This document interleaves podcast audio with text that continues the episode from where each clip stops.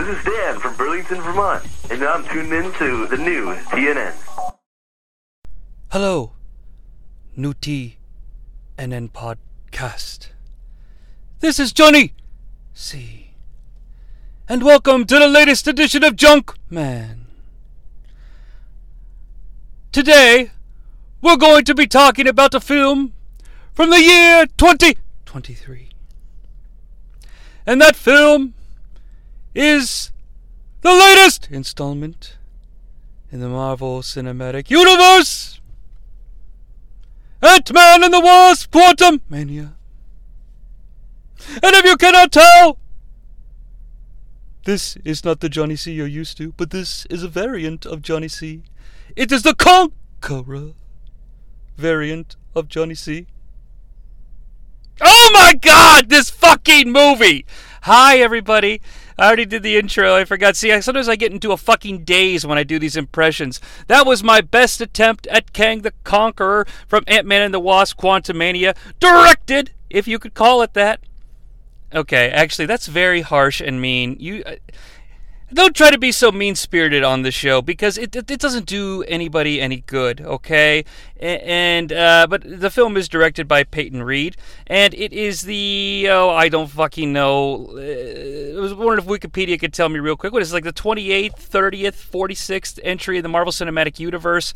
Came out in February of 2023, and uh, like the other Ant Man films, I skipped them theatrically. Unlike the other Ant Man films, I found uh, when I watched it at home for the very first time, I was not amused. And normally I save my. It's the 31st, according to Wikipedia. God damn, 31st MCU film. This is this is an awful introduction because I I'm I'm I'm going off script. You know, I, I do these things in such a way that I don't reveal. At least I try not to reveal my true thoughts or anything like that until we actually get to that portion of the show. But here on Junkman, we talk about movies we look at some of the movies that are not as loved as the others and we decide, well, are they junk or are they not? Mentioned it 17 times last time Ant Man and the Wasp Quantumania, directed by Peyton Reed. Okay? Now, this film um, had a lot of built in expectations, being the official film to kick off Phase 5 of the Marvel Cinematic Universe. You know, saying the words Phase 5 of the Marvel Cinematic Universe out loud into a microphone really has me questioning the direction of my life. Have we reached the saturation point? I mean, this is what we wanted, right? And when I say we, I mean, I remember being a little pimply faced fuck back in the day reading my Wizard magazine, and there'd be rumors, pray tell, like, hey, did you hear they might make an X Men movie, or they're going to make a Spider Man picture? You know, they're going to make Fantastic Four. There's going to be another Batman. There's going to be Batman Triumphant. It's going to be Scarecrow and Harley Quinn. And guess what? Scarecrow is going to make Batman see the Joker, and they're getting Jack Nicholson back. It's going to be great. Can you imagine a Batman 5 following in the footsteps of Batman and Robin? Can we have Harley Quinn and Joker dancing to Gotham City? Oh, yeah. I don't want to talk about Batman and Robin, though. I talked about that for like six hours one time. So, uh, my point is, though, I remember being that kid and and just wishing wishing that all of these amazing characters would be brought to life and I didn't even know how amazing the medium of comic books could even be at the time. I just, you know, liked the X Men fucking cartoon, and then I got into X Men comic books, and then I started reading The Punisher. There's a big mistake. Jesus Christ, I remember the fourth or fifth grade being like, hey, I got the new Punisher 2099. He, he kills a guy with a bat in this one. Okay, Punisher 2099 is pretty fun. Uh, but the Punisher is one of those characters that it's like uh, people like it for all the wrong reasons and you know they just like when he shoots people and they don't like the part where he suck, fucking sits in a shack or in the sewer and, and reads and writes stories about Nam and, and tries not to kill himself? Because that's what you want out of your superheroes. Actually I'd fucking watch that movie. That's what we need at this point. We need a shock to the system. But I, we've reached the point that I feel like nerdy kids like me always wanted your favorite character, your least favorite character, your buddy's favorite character, your mom's favorite character has probably appeared in a big budget cinematic film. And wh- what are we doing with the genre?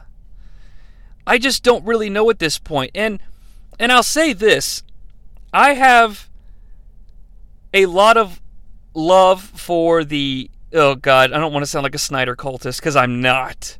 It's done. It's over. We got 3 movies. Okay. Here okay. Side note about the Zack Snyder DC trilogy, okay? I, I've done a couple of shows where I've talked about it and spread my love for it, etc., etc. But when, like, at what point do you fucking not realize that you won and the fight's over? I never, like, fucking went to a, a say, release the Snyder Cut rally Okay, I never got into a chat room or a forum or went on Reddit or anything like that and been like, guys, we're gonna we're gonna fucking uh, let's get together and go pick it at the Warner Brothers Studios. Like, I, I never did anything like that. Okay, and I guess I should shout out those who did peacefully and respectfully because we eventually got the movie. But that's my whole point. Like when Justice League came out in 2017, it was a heartbreaker because I really appreciated the tone and the portrayal of the DC Universe in Man of Steel and Dawn of Justice. And then we got the Justice League theatrical version that was released, and it was like a nightmare to someone who loved that. They ripped all the characterization that I enjoyed away from it. They didn't even use the fucking music that I loved. That music in a comic film goes so in any film actually goes so far. I'm talking about the score, but Hans Zimmer and uh fucking I almost called him DJ Lethal. Uh, fucking Hans Zimmer and Junkie XL's you know DC Universe themes are always really great. Not to mention a shout out to uh, Rupert Gregson Williams who did uh, Wonder Woman and Aquaman. Why do I know these things? Because I'm a nerd. Get over it. But where was I going with this again? Oh yeah, so the Snyder people, like the people that went out there, like we won or you won. Can you believe you live in a world like you wanted the Snyder cut so bad? We you begged for it. You, you fucking lost money and sleep over it and moments of your life you can't get back. And you know what? You won. We live in a world with at the press of a button, you can watch the four hour version of Justice League you never thought you'd get, and you can even watch it in black and white which is my preferred method since I'm very colorblind. But like, let it go. It's over. Find a new show. Oh wait, that's for forgetting Sarah Marshall. It's like The Sopranos. It's over. Find a new show. Like, it's over. Get off Twitter. Do something. Watch a baseball game. Find someone to love. Jerk off. It's all fun. I like baseball. I like love, and well, you know, I mean, eh, eh, anyway, um, but the comic book cinematic world is, I mean, the fucking world is your oyster. Pick a fucking type of hero do you want? Do you want uh, the X Men to fight for the rights of, uh, you know, for basic human rights? Do you want to just, uh, you know, say dick and cock and shit a lot? Okay, watch Deadpool. Do you want to brood and do you want to cut yourself and, think that humanity has lost all their uh, fucking goodness? Watch Dawn of Justice and Man of Steel and Justice League, you know? Uh, do you want to have a rousing good time with your family, friends? Uh, okay, pick a fucking couple movies out of the earlier to mid MCU and watch that. Oh, I'm sorry. What's that you say? You want to fucking grow a very long beard and write in a journal that'll someday be administered as evidence? Okay, let's watch Watchmen. That's fine. I like Watchmen. I'm just saying a lot of people like Rorschach for the wrong reasons. So, given all that, what does Ant Man and the Wasp, Quantumania, have to say about the human condition? What does it have to say about our species? What does it have to say about our symbols? I'll tell you exactly what it has to say. All of our humanity, all of our uh, cultural mythology touchstones, it doesn't matter what you believe, they all come in 31 delicious assorted flavors at Baskin Robbins. It's okay. You can use real companies and advertise in movies. It, it, it's got to be done. These things are expensive. So I'm not, I don't even hate on the Baskin Robbins nonsense. It's actually a fun callback, but we'll get into that when we talk about the movie proper. And I'm not going to do this like I do other movies, okay? Because I did not plan on doing Junkman, Ant Man and the Wasp Quantumania, okay? I've been working on a Junkman episode that is so much more fun to me than this, okay? But I I watched it and I had to do it. So I didn't watch it taking notes. All right, so this is going to be a little more stream of consciousness and less beat by beat by beat, but that's fine. Ant-Man and the Wasp Quantum Quantumania stars Paul Rudd as Scott Lang, Ant-Man 2. Well, he is the second Ant-Man. I guess he is in the MCU too. Um, you know, Scott Lang's kind of interesting. You know why? He's got a dead fucking daughter. And he's pissed off and he hates his life and he steals things and he finds redemption and love in the family that is the Future Foundation. Not in this movie though. God, that's that's a fucking that's woo, really off the beaten path for all you comics nerds out there. But I do recommend FF, good comic book. Only ran for like 12 issues or 16. You can buy it all on comixology.com. Uh, Paul Rudd, of course, is fucking glory. Like, great. I love Paul Rudd. You know what the problem with Paul's performance in this film is, though? I feel like for the first time, he knows the scoop. And that's not a 31 flavors joke. He kind of knows that everybody's kind of into Paul Rudd. And the charm has worn off here in the third film. Evangeline Lilly as Hope Van Dyne, the Wasp. Two. I don't know. Uh, people got mad because she fucking said things, and I don't remember what she said, and it was probably lame, and I don't care. I mean, I just I don't know what happened. Like when social media was first exposed to me uh, back in like 2004, when the when the Facebook came to the university I was enrolled at. Okay, and everybody was like, "Hey, you gotta get on this Facebook thing." I thought, like to me, social media was just like another way to fucking tell jokes or say something funny. And when I say something funny, I don't mean like, "Hey, all you libtards, you're you're dumb, and I got a gun." Like I don't. That's not funny. I mean like literally funny. Like your fucking Facebook status update would be like, a fucking. Would you rather have sex with uh, Meg Ryan or Jack Nicholson? Jack Nicholson now or Jack Nicholson 73? 73. Meg Ryan. Like that's that's what I thought it was. I thought it was just another version or variant, to speak in Ant Man terminology, of the AOL Instant Messenger away message. Like, when did people start taking social media seriously? I don't understand. Like, now, and, and look, like, I understand it's like a, it's a mass communication tool to communicate to the Vox Populi, okay? Oh, wait, no, Vox Populi is the voice of the population. Uh, to the, uh, to the populace. Sorry, got my fucking I think it's Latin wrong to the populace, but I, I, you know, like in, in like very real situations, like like the president of Ukraine could tweet out, um, you know, hey, avoid these areas, and that's a very serious thing, and I'm not trying to make light of that. Um, and, and, but that just goes to show like how powerful of a tool it is. But I, I, I just thought it was gonna be jokes, and now it like creates so much discord and hate amongst the populace. And it's just sad. Because we took a tool and instead of telling fart and dick jokes or whatever jokes are your pot of tea, it doesn't have to be a fart or dick joke. It could be a vagina joke. I'm I'm I'm an equal opportunity jokester, okay? Uh, or it could be a genderless joke too. Like and and and I and when I please would I try to overcorrect myself? Like, I am being serious. Like, I don't ever want to come across as one of those people. I'm super inclusive and I love everybody until you're an asshole. Then I, you know, I, I would only ever dislike someone on the on the simple fact that they're an asshole or a dick. Don't be a dick, Darren. I'm not a god. I hate this movie. If you see it, you know what I'm talking about. Um, we'll skip him. I want to do him last. That's what she said. Kathryn Newton as Cassie Lang, stature although she's not called Stature in this. Hey, you right remember Kathryn Newton from not being in the other Ant Man films or the Avengers Endgame. Because, you know, Cassie Lang is in Avengers Endgame, and her scene's very poignant. Short, but poignant. Um, you know what's missing from stature in this movie? You know what Kathryn Newton is missing? Do you know what could have saved the day from Kang and all of his variants? It's real simple.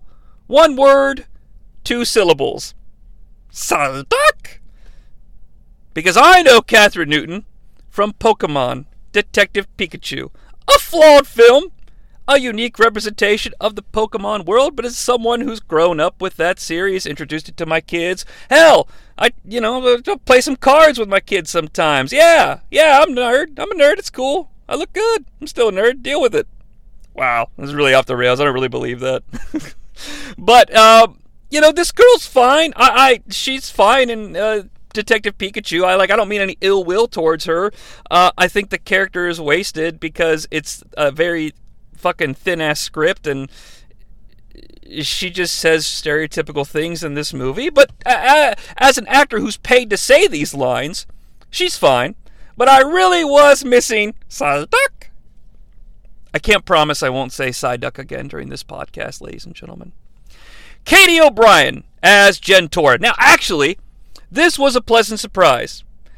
I only know Katie O'Brien uh, from her appearances on the Disney Plus television program, The Mandalorian, where she plays that Imperial officer whose number I can't remember, who was really good in that episode that took place on Coruscant and shed some light on the New Republic uh, government and the uh, program for Imperials that want to convert to Republicanism. Or, or, yeah, that's it. I forget what the technical program is called. Um, and she's really good in that. Um, so I, I, when she showed up in this film as Jentorra, I was like, "Hey, it's," and then I paused and read the stats. I was like, "It's Katie O'Brien." Sorry, Ms. O'Brien, I just didn't remember your name, but you're a new stir. You're a new face here in the wars of film entertainment. I do too many wrestling podcasts, but it's nice to meet you, and I look forward to seeing your work in the future. Just don't play Jentorra an fucking useless character that I guess we'll talk about later. William Jackson Harper as Quaz. Okay. Okay. Full disclosure, I like this guy. I like this character quite a bit. Uh, maybe one of the only characters that made me laugh. He's the gentleman who can read your mind. And yeah, I, I, I've seen Professor Xavier enough times with his serious mind reading. Oh, uh, Scott, I've read the mind of the Senate, and it looks like they're going to pass a vote to make it illegal to be a mutant. Uh, Scott, we cannot allow this to happen. We must destroy the Sentinels. Uh, get Jean Grey, Rogue, Bishop. Oh, and don't forget Gambit. Oh, I love when Gambit comes along. Can we please bring Gambit? He he plays three card Monty with me, and oh, the, I think he's cheating, Scott, because I never win. Yes, call Gambit. Let's get him over here right away. Forget about the Senate vote. Get, uh, actually, you know what? We already calling Rogue and Jean Grey. Let's get Psylocke in here as well and maybe play some strip poker. Er, yes, I can make the girls think all their cards are jokers, or perhaps twos. No one wants a deuce, Scott. Why do you think they call it taking a deuce? But I think in order to get this party really swinging, let's call Gambit. Where was this going? Oh yeah, Quaz. He can read minds. It's pretty funny. There's some funny gags. This guy was harmless. I mean, he was a very typical haha funny Marvel character. Uh, like, oh, let's write something very obvious. It, it we'll just say obvious things that'll be funny. Like, there's a big explosion, and I'm like, am I dead? You know, because that's Marvel humor, and that's fine. But this guy has charisma. He's got some charisma here.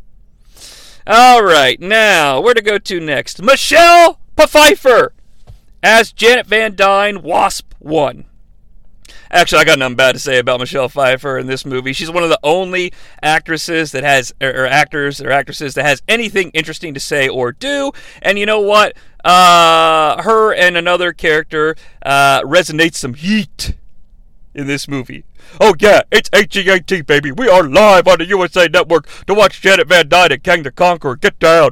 Oh, Kang, you and the Wasp are going downtown. Yeah, Michelle Pfeiffer is awesome in this. I will say. Well, awesome being a relative term. Uh, she's got shit to do. I don't want to talk about him yet. All right, here we go. Michael Douglas as Hank Pym, or Henry Pym to his lover. Uh, the original Ant Man. You know what? Good on you, Michael Douglas, getting some fucking money to leave to the rest of your family when you eventually die. We'll all die. That's not a joke, okay? He's just older. Um, hey, speaking of Michael Douglas, I saw a trailer for that new Fatal Attraction TV show coming to Paramount Plus with Lizzy Caplan and Joshua Jackson. a couple of things. One, looks kind of interesting because I like Fatal Attraction. A two, Lizzy Caplan. She's perfect casting in this role, in my opinion. I haven't seen the, the, the series yet, but yeah, I believe it. Uh, number three, Josh Jackson. Dude, hey, I I have the show called Toadman. I'm a Pacey Mark. I love me some Creek. Josh, your hair. What did you do to your hair? I kind of hate it and love it at the same time. It's like a it's like a 2025 mullet. I don't know. I kind of like it, but it's it's weird though. I got to get used to it. I got to get used to it. You know, Michael Douglas is fine here. He's got charisma. He's, uh, I mean, it's a it's a fucking role he could do in his sleep.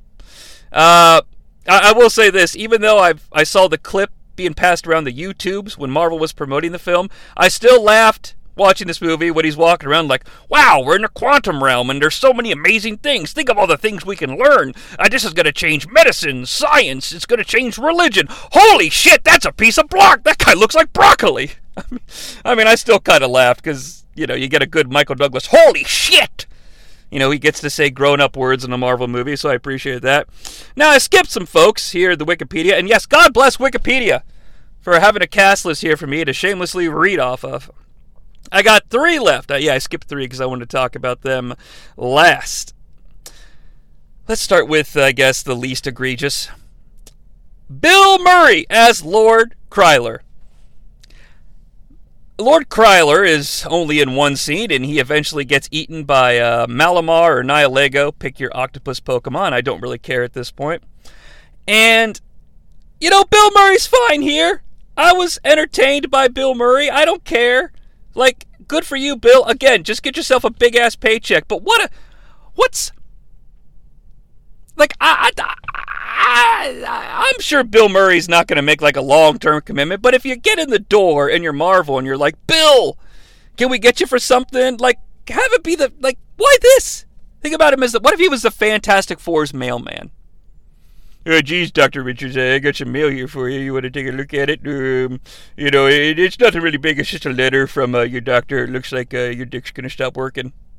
And, you know, it's Adam Driver as Richards, and he's like, uh, uh, what's the fucking ma- Willie Lumpkin mailman? no, he'd probably be more like Kylo Ren. He'd be like, mailman, how why did you open my letter? you can't read my mail. It's a federal offense. I'll show you a federal offense, mail guy.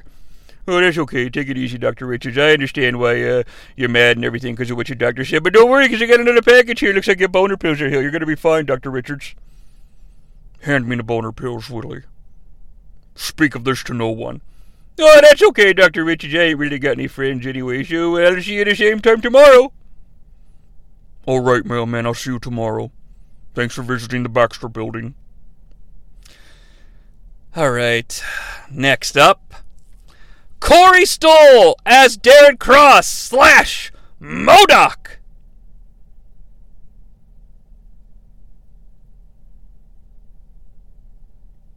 No, no, the feed didn't cut. I just don't think the English language has words to describe how I'm feeling about MODOK in this film. No, no, I don't think I have them. Fuck me! Stop! Just stop! Stop! Mo, stop! Okay? Mo, stop. I mean, you know when you okay, you know when you're on an actual desktop computer, okay? And I don't know, you're killing time, but you're not killing time that way. All right, maybe you're looking at uh, I don't know something you really like. Maybe you're looking out, uh, you know, uh, uh pictures from WrestleMania, okay? And you find a picture uh, a great picture of Roman Reigns standing triumphant. He's looking cool. He's looking good. He's looking fierce. He's looking like a tribal chief. Ooh ah! And you're like, hey, I'm gonna make that uh, picture the desktop on my wallpaper, and you right click, uh, you know, save as wallpaper or make wallpaper, and then you minimize your web browser, and you're like, oh my god, what happened to the picture? Oh, my desktop settings were set on stretch. Fixed it. You couldn't do that with MODOK's face. Oh, fuck it. I don't even care. I don't even care. I don't even care. I feel my sperm count getting lower just talking about it out loud. Last, and I guess last. Well, I was going to say last, but certainly. Okay. Last, but certainly not least, and I mean that.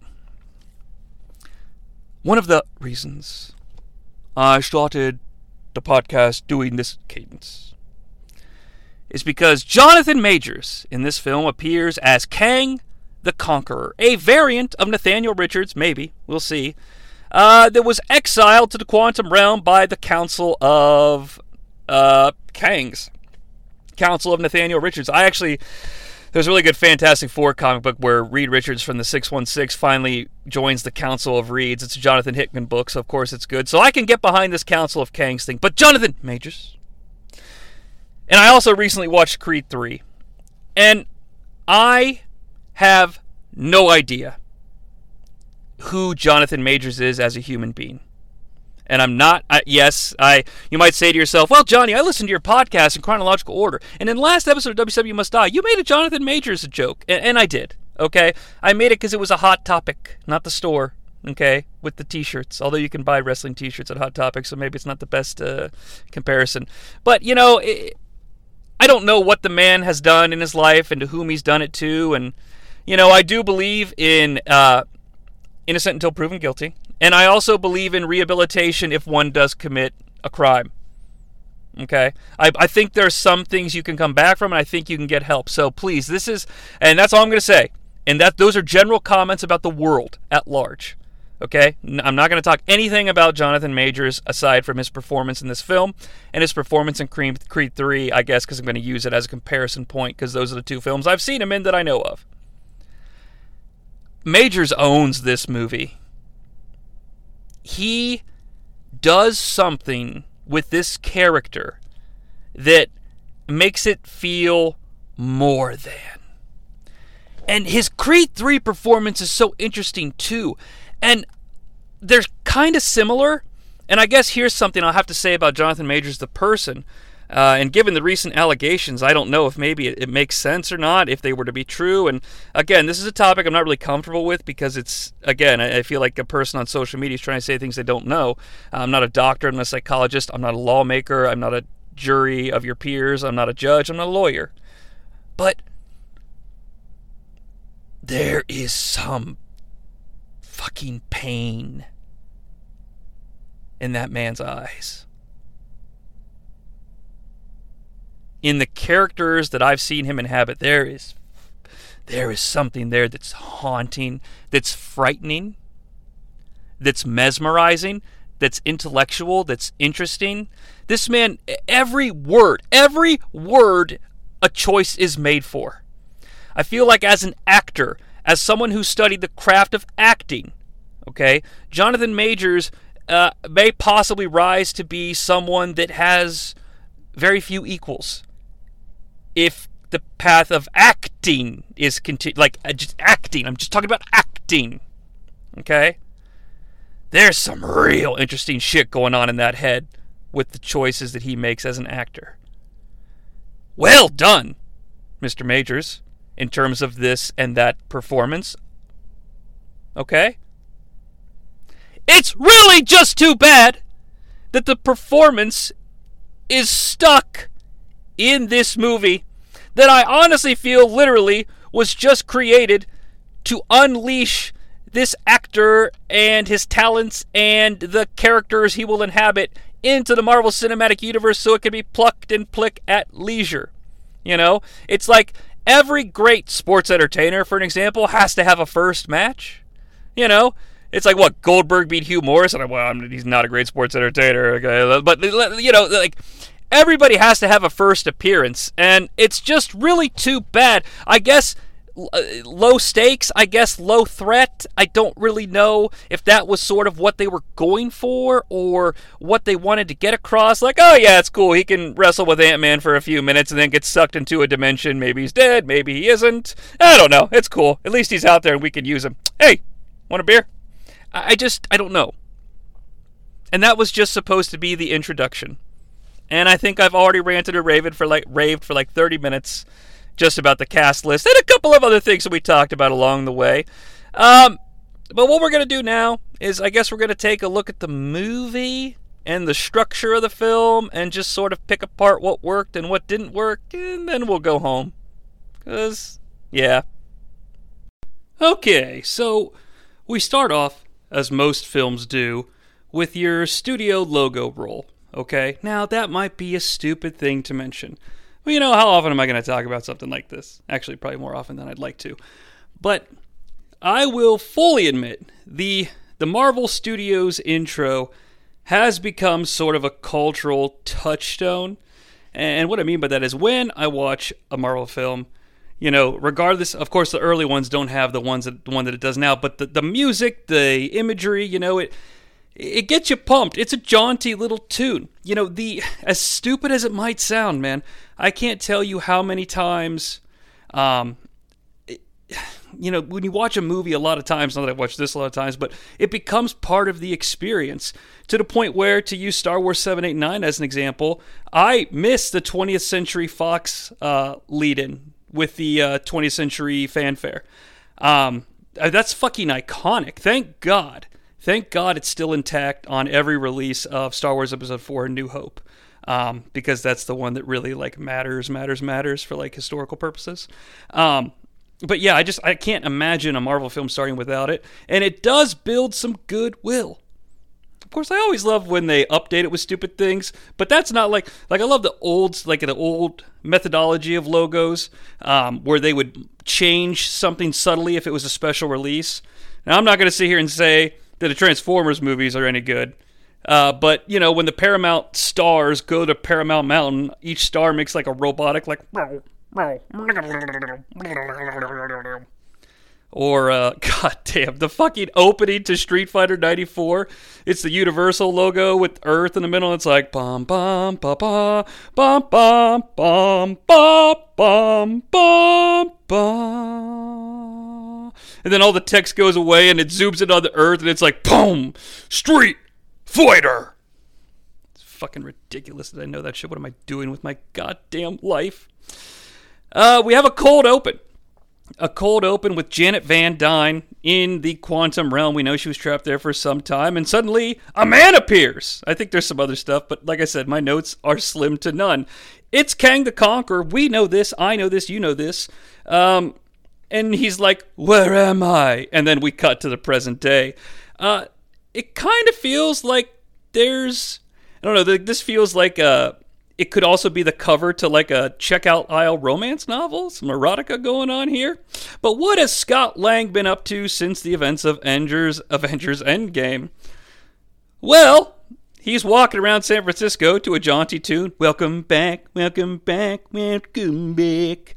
He appears to be somewhat of a freeloader. You know, he'll he'll he'll you know let people buy him dinner randomly which i, I do think is a nice like in universe touch. Like he gets recognized at a dinner and someone's like oh my the, I'm, the only reason i'm sitting here at dinner with my wife is because you reversed the blip. Let me pay for your dinner. And he's like oh no no you get okay. And, and that that's that's good paul rudd. I mean that's like easy. All right paul rudd could do that in his sleep. He's also a best-selling author that listens to his own audiobook now, I've been caught listening to my own shows in my own vehicle by individuals in my family, but it's usually before they're released, and I'm looking for something to trim out. I mean, look, I don't trim a lot, okay, clearly. But sometimes I will be like, oh, you know what? I, I stuttered in my words there, and I'm cutting out the stutter. You know what I'm saying? Uh, and that's why I listen to it. I get no enjoyment out of hearing my own voice pontificate on things that I enjoy. Hey, will you turn the volume up over there, son? I can't hear myself. All right, thank you. All right. Uh, he also goes and visits his old friends at the Baskin Robbins he worked at for like an hour. Let it go, Baskin Robbins. But he's named like employee of the millennium. It's kitschy little stuff. Um, you know, etc., etc. Now, what has Hope Van Dyne the Wasp been up to? Well, she's been changing the world. Somehow. I mean, look, I like this aspect to the Hope character. She's running Pym Tech or whatever, Stark Tech, Pym Tech, Reed uh, Richards Tech. Uh, what else we got? Who else is famous? We got Hawkeye Tech. Uh, we've got Captain America Tech, Falcon Tech. I mean, everybody's got a tech company in the MCU. Okay, they're like McDonald's. You just you just start one. Um, but she is changing the world by I, I don't know, like shrinking food and then embiggening it to feed. And that's a cool concept because we we didn't it's such an interesting accident. And, i'm not trying to make light of like actual human suffering and death please. But it's such an interesting thing that avengers endgame comes out in 2019 where they reverse the blip. And then in reality we sort of you know we experience the pandemic and industry slows down and eventually we start to feel the crunch on it. So when everybody blips back, it's like, well, shit, we've only been making enough food for 50% of the population, et cetera, et cetera. And, and you know, I, I, like that she has this technology and it's a, it's a good thing to do when you're not wearing your superhero costume and it makes hope infinitely more interesting. Unfortunately, we only get this in like 20 second montage. Like I've talked about it longer than it's addressed in the film. Uh, primarily, she just sits in her office and waits for Scott Lang to show up, and she can be like, "Yay, I get to go Aunt Baby, Aunt Man's girlfriend," and they hang out and have a beer on the San Francisco or Gold Gate Bridge. I don't know, but you know, it, it would have been nice to talk about that sort of stuff.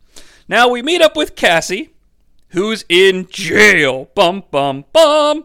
Uh, her and her Psyduck got uh, caught trying to steal the uh, plants from a lab where Mewtwo is, and there were Greninjas throwing water shurikens. It's fucking crazy. But Cassie's in jail because she was trying to help out some homeless people, like they were protesting peacefully uh, because they were uh, re- homeless because of the blip, etc., etc. I good, I get it, I like it. She's altruistic. She's fighting for a good cause.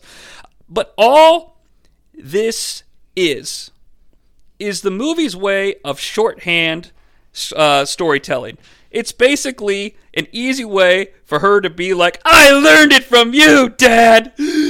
I learned it from you! Without having a scene like that, because, you know, it's a Marvel movie. You can practically hear cats in the cradle and a silver spoon playing in the background.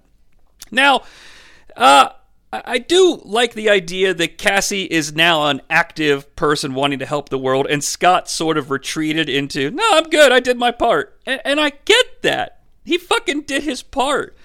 You know, he he didn't join the military even though he weighed 10 pounds and was three feet tall and, and nothing against people that weigh 10 pounds or three feet tall and he didn't you know start a, a tech company he's not he's not a god from As- asgard you know he's just a guy who found a suit and and I'm giving it sounds like I'm giving this movie a lot of credit. I, this is like a 10 minute montage before we get we spend 10 minutes in the real world before we get to the quantum realm if if so I don't know.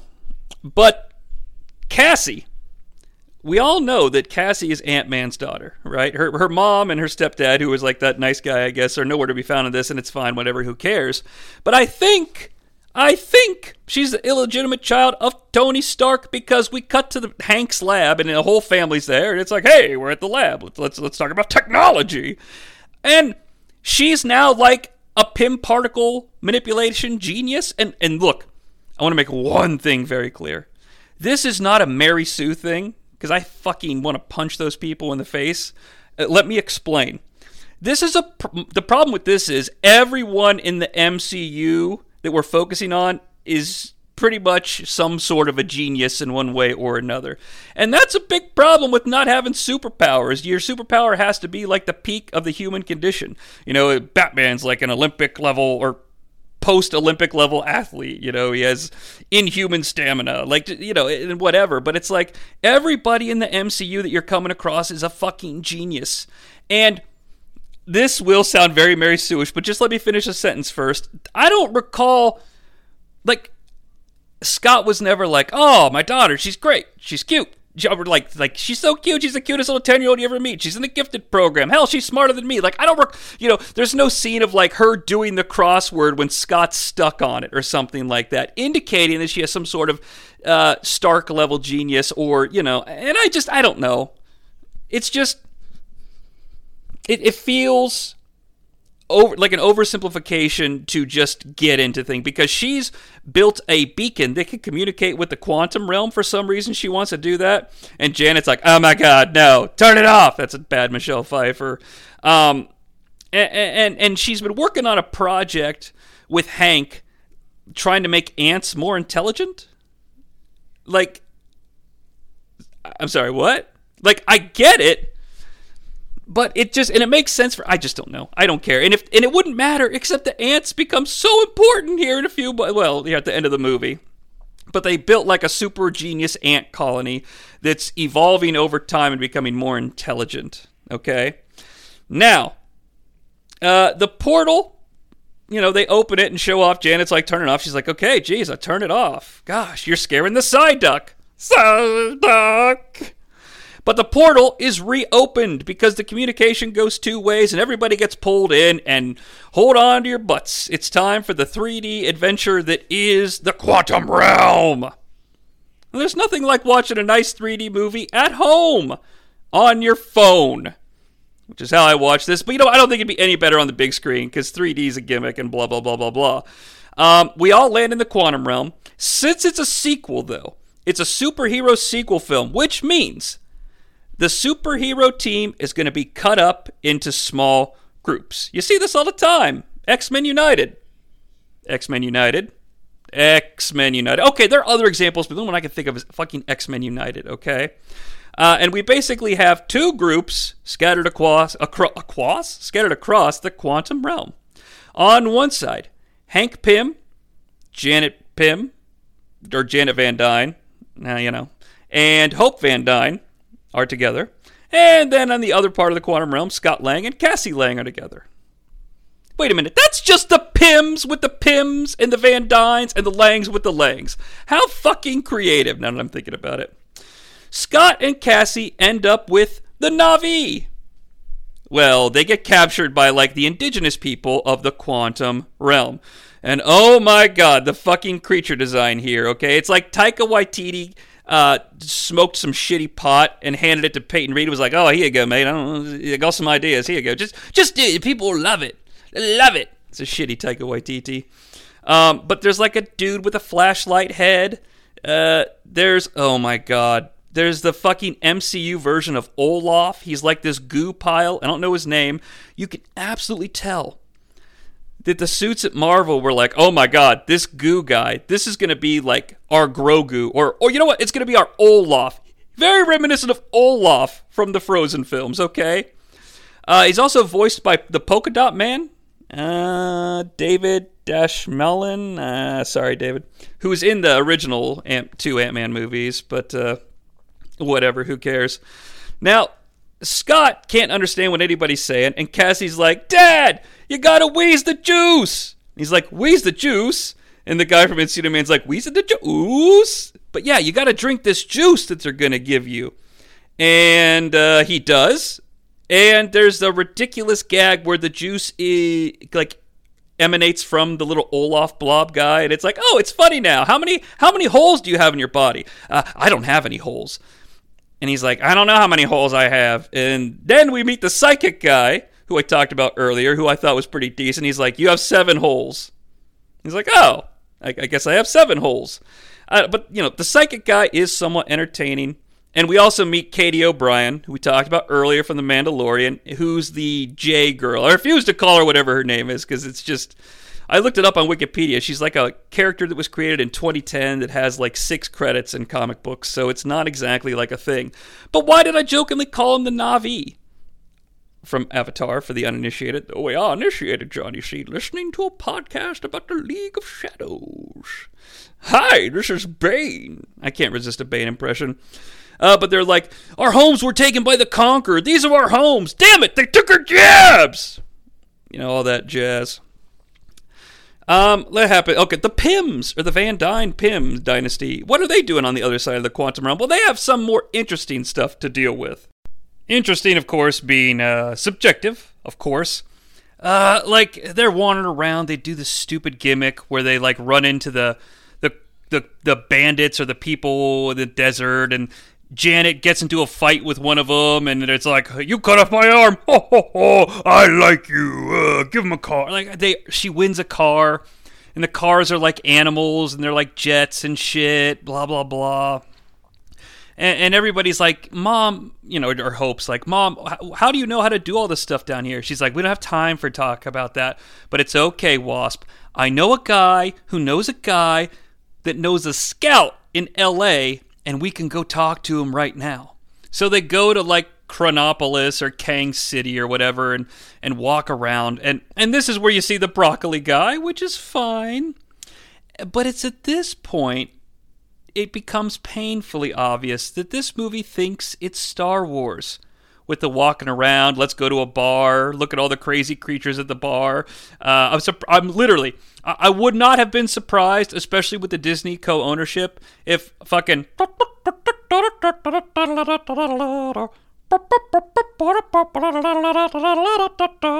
Or somebody yelled, McClunky! Uh, they all take shots of the juice, shot in the juice, that lets them understand what everybody is saying. Um, this is where Bill Murray shows up, okay?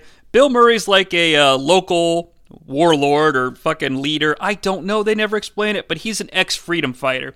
See, Janet eventually admits that she was a freedom fighter or a terrorist, depending on which side you were on. Uh, but he's, you know, he, he he's clearly a bad guy. Like the, the you could see the heel turn coming a mile away. But I, the interplay between Bill Murray and Michelle Pfeiffer is pretty funny. He's all like, "Janet, how are you?" I've thought of you endlessly. Like it's pretty funny, and he knows like who Hank is and who Hope is because Janet would tell him stories, and it's the, the gag is it's clear they fucked, and, and and good on the screenplay. Eventually, it gets called out by Hank, and it's she's like, "I have needs, Henry," and he's like, "Yes, I understand. You were gone for thirty years. I had needs too. I went on a date with a woman once. It didn't go very well. Her name was Linda. Like it's just."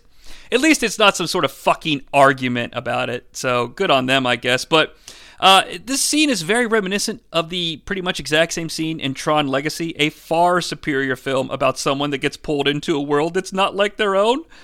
Wow. Much rather watch Tron Legacy with a fucking Daft Punk score.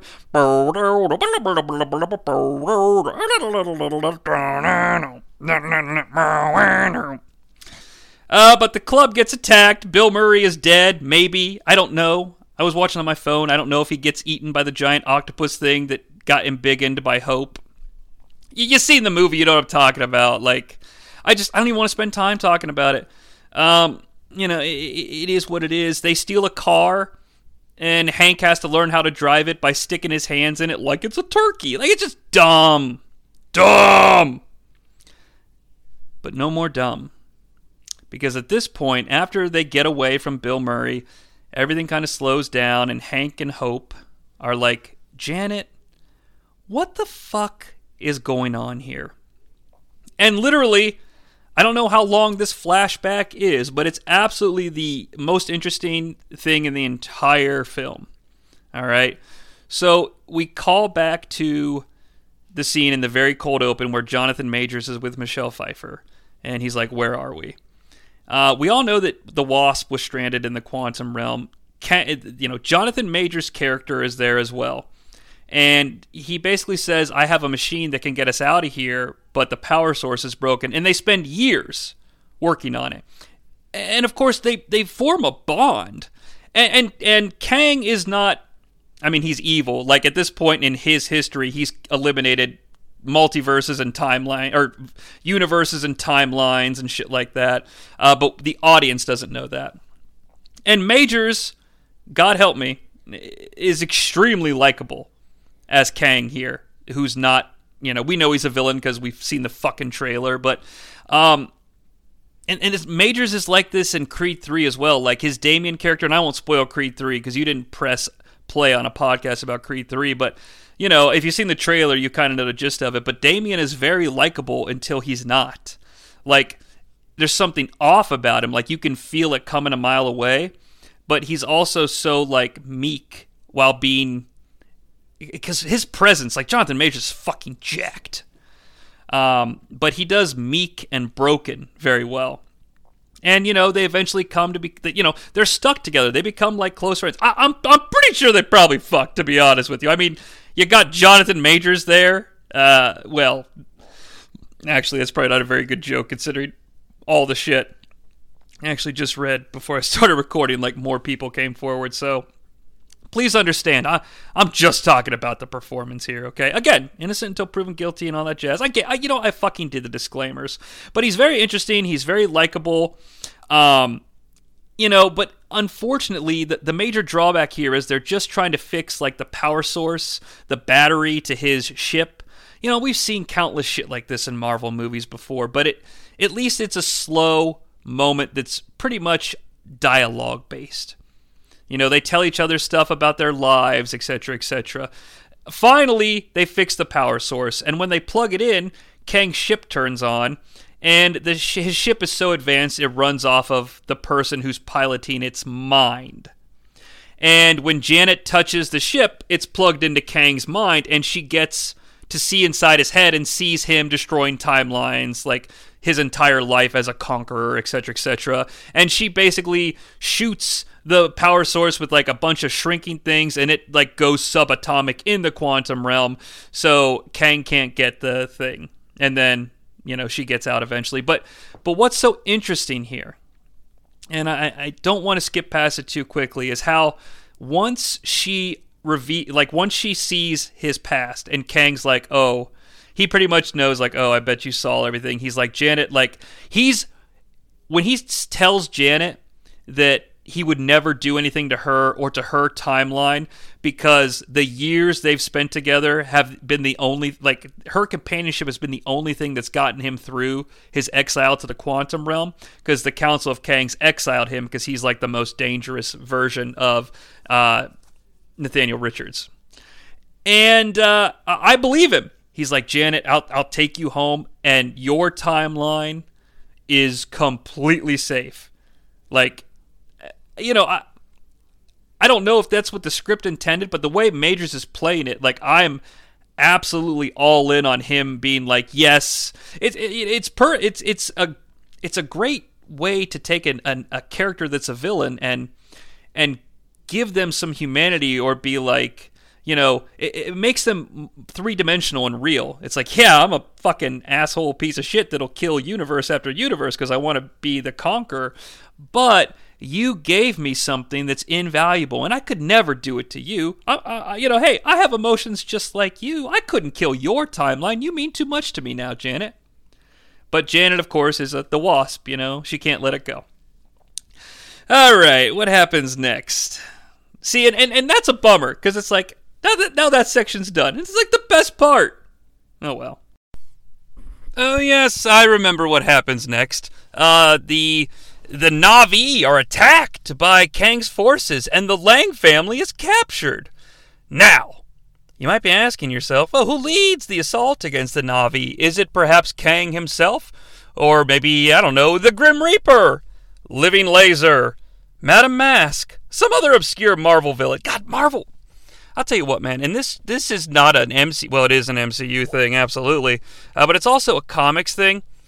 You know, I'm not here to help you settle the internal debate of are you DC or are you Marvel, but I will say this. In my opinion, DC has much more memorable villains. And it helps that like every member of Batman's Rogues Gallery has had like a movie dedicated to them practically. Um, that certainly does help, okay? And Batman's mass popularity helps. I would say Batman and Spider Man's Rogues Gallery uh, popular knowledge is somewhat similar to a certain. Similar? Did I fucking say similar? Fuck you, Quantumania! You're making me sound like a fool! But in, in, in, in the public consciousness, Batman's is, you know, Batman has more memorable, but Spider Man's is getting close in terms of brand, brand awareness, God damn it! Well, anyway, here's who leads the charge. It's MODOK! Woo! Look, I'm not like a MODOK defender. I have zero love for MODOK. I watched one episode of the Hulu show with Patton Oswalt thinking it would be funny. It wasn't. So I'm not like, damn it, they ruined MODOK! I mean, they did ruin MODOK, but it has nothing to do with the fact that it's not. Re- it's really MODOK in name and appearance only. but doesn't that make it MODOK then? Um, but because MODOK, you know, he's he's wearing his his battle mask, if you will, MODOK with new detachable battle mask. I don't need the detachable battle mask because MODOK reveals his face. I mean, we talked about it in the intro, and it's Representative Peter Russo from Pennsylvania. No, wait, no. It, well, it is Representative Peter Russo from Pennsylvania for all you House of Cards fans. Uh, but it is Yellow Jacket, uh, Darren. Darren, whatever the fuck last name they gave him in the first Ant Man movie. And, uh, you know, this. This makes a certain degree of sense because he was like shrunk down against his will and into the quantum realm. So, like, in terms of the narrative, it makes sense. But here's the worst part about MODOK. Because, in terms of the narrative, it almost makes too much sense, but in a good way, to have MODOK be sort of the lieutenant bad guy here. Because, you know, Ant Man and the Wasp are the, are the heroes, but we do have a lieutenant hero. We have like a hero in training in the form of stature. And, ladies and gentlemen, Yellow Jacket is the personification of Stature's trauma from when she was a kid. I mean, he exists to fight Stature.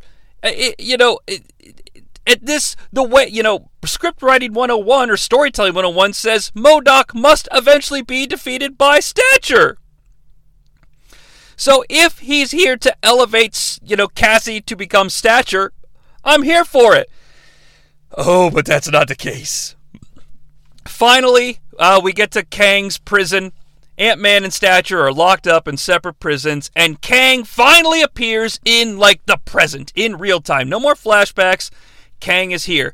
And he gets, I guess, one more interesting scene. Excuse me. This scene isn't as good as the scene with Janet, in my opinion. Uh, Majors is still bringing it, but he's like, Who are you? He's like, You know, I'm Scott Lang. I'm Ant Man. You know, and it doesn't really resonate. He's like, I'm an Avenger. Oh, an Avenger? Tell me, have I killed you before? Are you the one with the hammer? And yes, are you the one with the hammer is kind of a gag, but what's interesting here is that across multiple timelines and across multiple realities within the multiverse, Kang has fought the Avengers.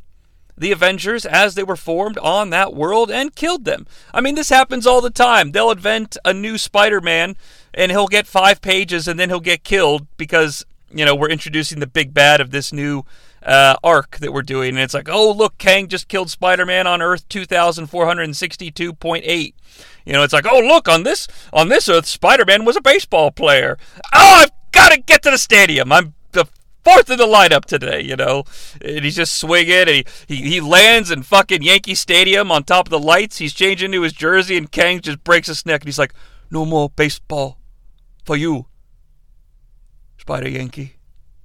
And then it's like, I don't know, Kang versus the Marvel Universe Part 1, written by Jonnie Sea. You know, and, and, it's like, okay, yeah, there are various versions and variants of the Avengers that are just cannon fodder. I like that. It makes Kang feel like a Thanos level threat, which again is a nerdy comic book thing that is good because let's face it, these are just TV shows at this point, and we need a new season arcing big bad. And when Thanos was introduced, he you know, that first scene in Infinity War is really when Thanos was unleashed to us as viewers for the first time, and it clicked instantly because he went toe to toe with Thor and the Hulk easily. And, uh, you know, it, it just, this revelation made Kang seem like a threat that's worthy of being included in this next stage of Marvel based entertainment. And he even says something like, like I, I, I, know I know how it all ends. Uh, why do you want to get out of here? I'm the only one that can stop what happens next. And it's like, hmm, is this version of Kang evil? Well, yes, he's killed trillions, but is he also a means to an end? Is he perhaps the only one capable of defeating the Council of Kangs, which we'll fucking talk about?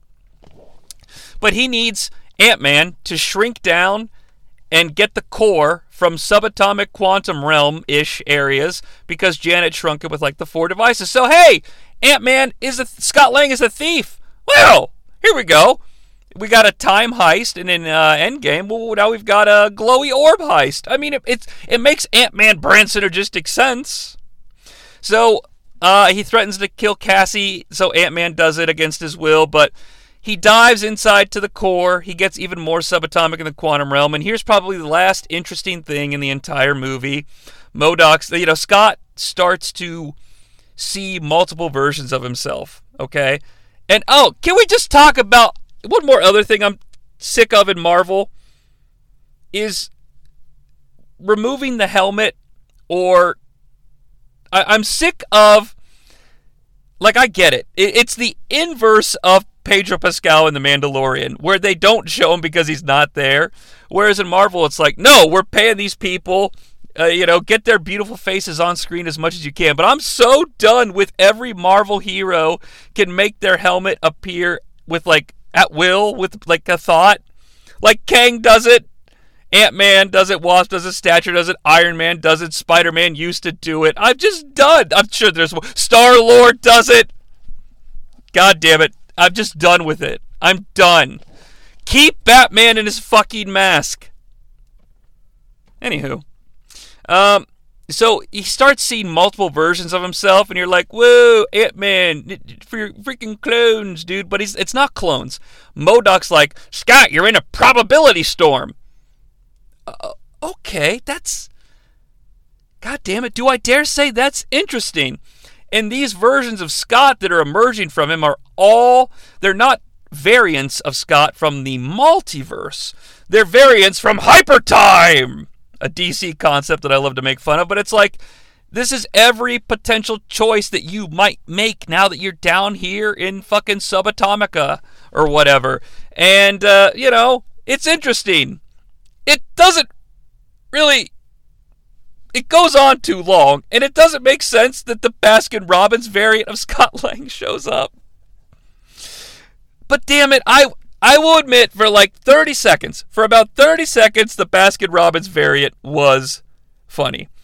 Um, you know, he, he, Hope is trying to get to him, and there you get to see uh, the Wasp probability storm. It's much less interesting because they don't give it time because she's a woman. Uh, no, I'm not. I don't really think they did. I just think somebody's. A lot of people had to get shortchanged here. Wasp is one of them. I don't think it was done intentionally because she's a woman. Um, I think that she's always been a secondary character, and here she gets even the shorter end of the stick. Um, in terms of like, she gets some good action beats. Like, her and her mom are interesting, but it's not the thrust. And uh, I guess every Hope variant wants to save Scott because she eventually does save Scott. Uh, but what's cool here is that when Scott and his clones or his probabilities are, you know, all yelling at each other and riffing, because it's a lot of Paul Rudd riffing, he's like, Cassie, he says Cassie, and all of them, all of them, like the millions of them, all react to it. And I'm like, oh, I like this. Like, it, it, we already know that Cassie's Ant Man's driving force, but you know, this reinforces it that no matter no matter what happens throughout Paul Rudd or throughout Ant Man's timeline, it's always Cassie, and that's kind of beautiful. You know, as a father, like I, I get it, like I, I'm with it. And all the Ant Mans, you know, act like ants and try to get him to the top. It doesn't work. Wasp saves him. Eventually, they shrink it down with multiple discs, and now we've got the core well, you know, Wasp, thanks for saving me, but it's time to go. You know, every, oh, the Pyms, everybody meets up, independent of Kang, except Stature still captured, and you know, it's like he's got Cassie. We got to give him the orb, and and everybody's like, well, I don't know, what do we do? It's like, well, should we do the big hero fight? Should we do the Marvel Act Three fight? And they're kind of like, okay, let's do the Marvel Act Three fight. Stature gets free of her prison. She frees Katy O'Brien from The Mandalorian. At some point, Janet like breaks in the facility and, and gets more screen time with Kang one on one. There's less sexual heat, which is unfortunate. And, and Kang sort of gives her a PowerPoint of what he's been up to throughout his life. And this is where I get confused. And I'm a here's a this is a problem. I'm a nerd who is so comfortable dealing with this type of stuff and I rewatched the last episode of Loki season two a couple, like when Ant Man came out in theaters, because I knew I wasn't going to go see it. And I was like, well, give me a little bit of this timeline stuff. And I understand multiversal incursions because Jonathan Hickman, the great writer, invented those. And I get that Kang's been, like, all the Nathaniel uh, Richards, I always want to call him Nathaniel Summers because that's Cable, but all the Nathaniel Richards have been freed from the timelines that were locked up. But is the threat Kang's killing timelines within different multiversi? Or, like, clean this up. Are we trying to rescue or battle across timelines or across different universes in the multiverse? I just need you to clean it up a little bit. But Stature frees Katy O'Brien, she does a fucking emergency broadcast to all the rebels and the Navi. And, you know, Flashlight Guy's like, hey man, I'm Flashlight Guy. We're gonna start a revolution. Wanna come? And we get good guys versus bad guys, armies running at one another. We get the Navi uh, versus the Stormtroopers. And Ant Man and Wasp fight stormtroopers and shit. And, and, and at this point, I don't know if I mentioned it, but the bloom is off the rose with the Pym particle powers. Like, I'm just completely uninterested in watching Ant Man, Wasp, and Stature fight at any point. I don't know that they've ever been my favorite. Like, I liked when they fought Ghost in the second one, even though Ghost was kind of uninteresting. And I also, I did like um, the fight in Ant Man and the Wasp, which would be the second part of the trilogy, where the Wasp fought all the goons in the restaurant and she would like run on the knife. Like that was a pretty cool fight. It had some visual flair, and of course you had a uh, Walton Goggins.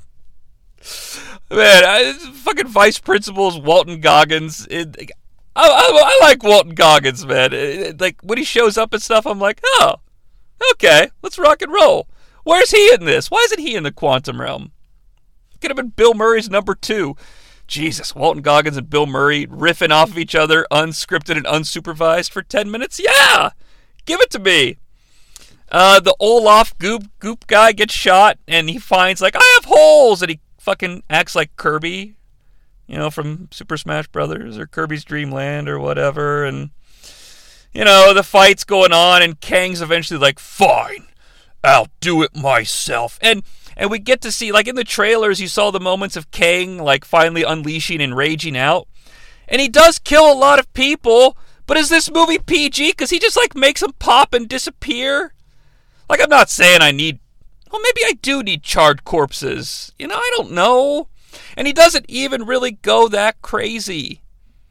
Uh, but when things look their most dire and Kang is about to win and get the orb, Hank's fucking ants from the ant farm all the way back in the beginning show up and they've evolved. They're like a fucking. I do like Hank's. Okay, Hank does have a line where he's like, they're like a level two technocrasty or technocast, and I'm like, oh my god, that sounds like House of X and Powers of Ten from Jonathan Hickman, which is the greatest comic thing of ever.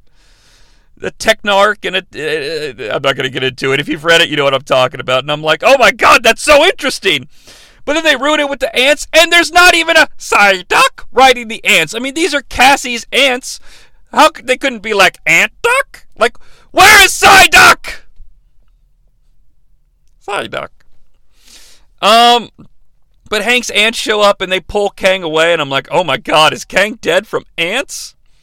Somehow Janet in the Kang's palace is like, hey guys, I figured out how we can go home. Let's easily all go home. And we do. Except Kang shows up right before everybody goes to the portal. They're safe. Kang shows up for a final Ant Man versus Kang fight. And I use the word fight. Ladies and gentlemen, I don't believe for a second that Scott Lang, the character, could last not even one round, not even one punch with Jonathan Majors, okay? HGH is a hell of a drug or whatever fucking Jonathan Majors is allegedly on to get to look like this. Maybe it's I don't know. Maybe it's natural. I don't care. I'm not throwing shade if he did. I'm not. I'm really not. I'm just making a joke.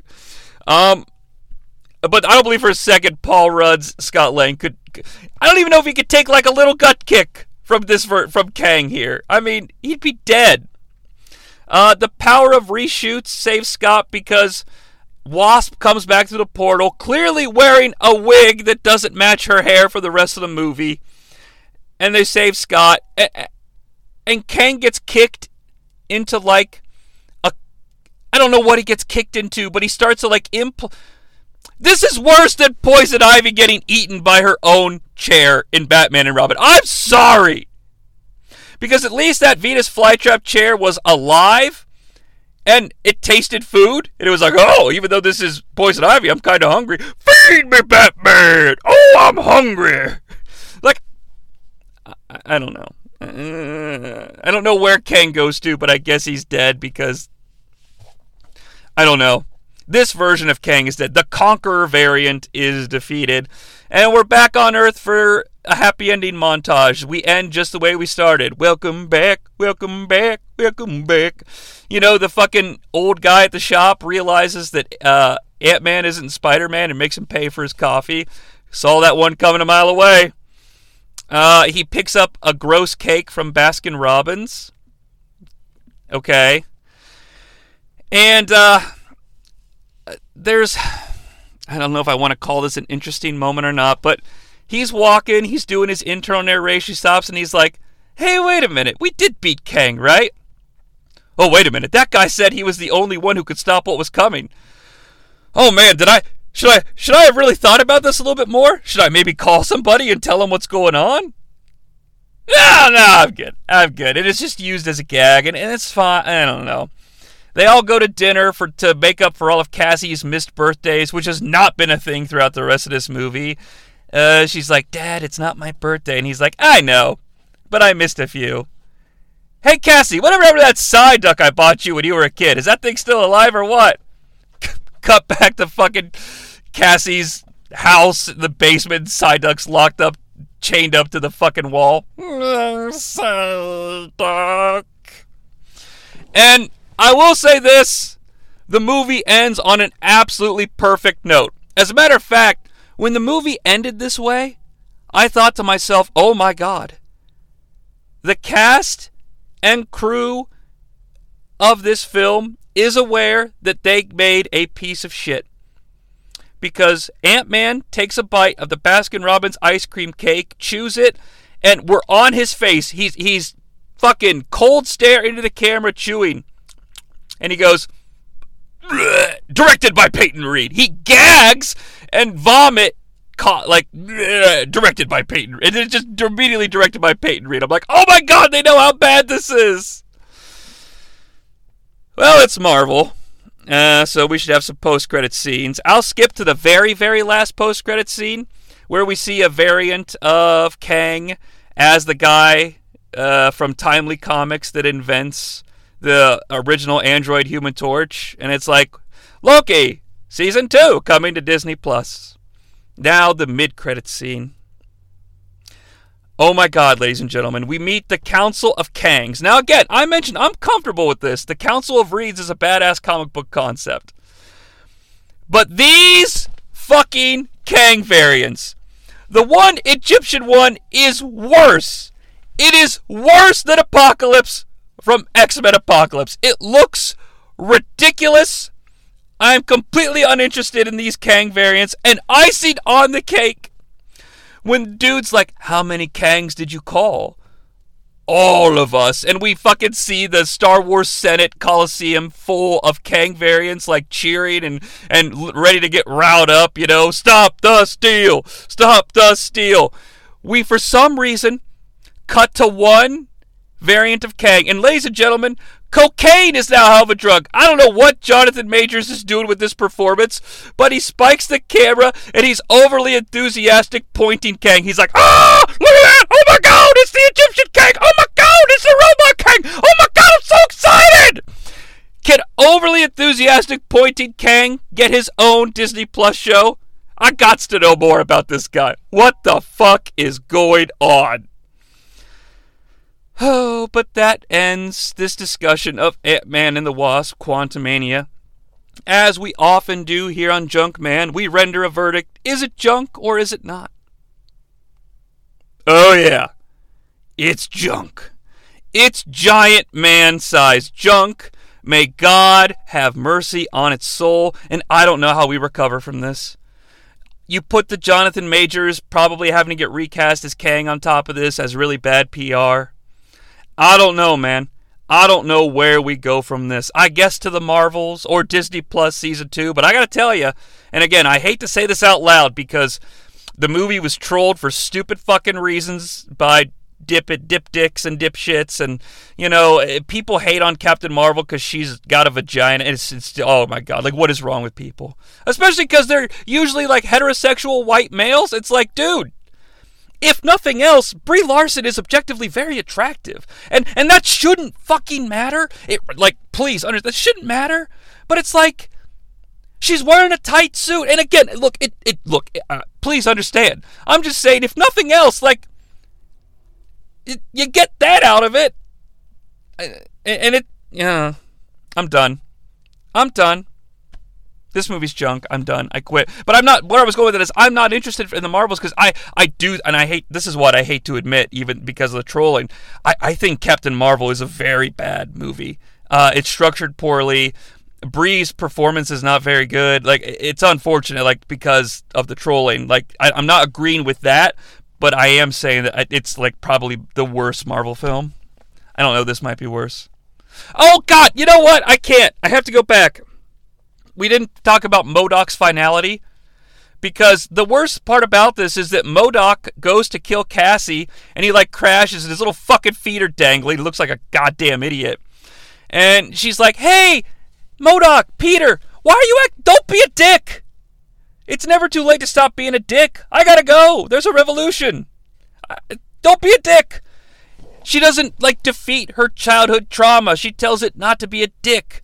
We're not getting into it. It's fucking it's Ant-Man 3. We're not dealing with like real life. And he's like, "I'm not a dick." And then he dies to fighting Mo- fighting Kang. It's dumb. This fucking hang Why why does he look like a testicle with eyes and a mouth? It's rendered so poorly. Why? He's a stretched screensaver and he's a fucking a, a testicle with too much skin.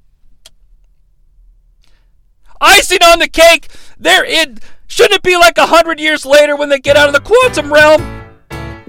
What the fuck? Ant Man was in the quantum realm for six of his hours. For six hours. And it was five fucking years. I hate this. I hate this so goddamn much. I hate you. I hate you. Um, hey. What I don't hate is all the wonderful content here on the new TNN podcast feed. Make sure you subscribe so you get notified when new content drops. And thanks for sticking along till the end if you made it. I hope you had fun. I did, actually. I did because it's, it was nice to be able to spew some comedic based venom. I'm Jonnie Sea, and a winner is you.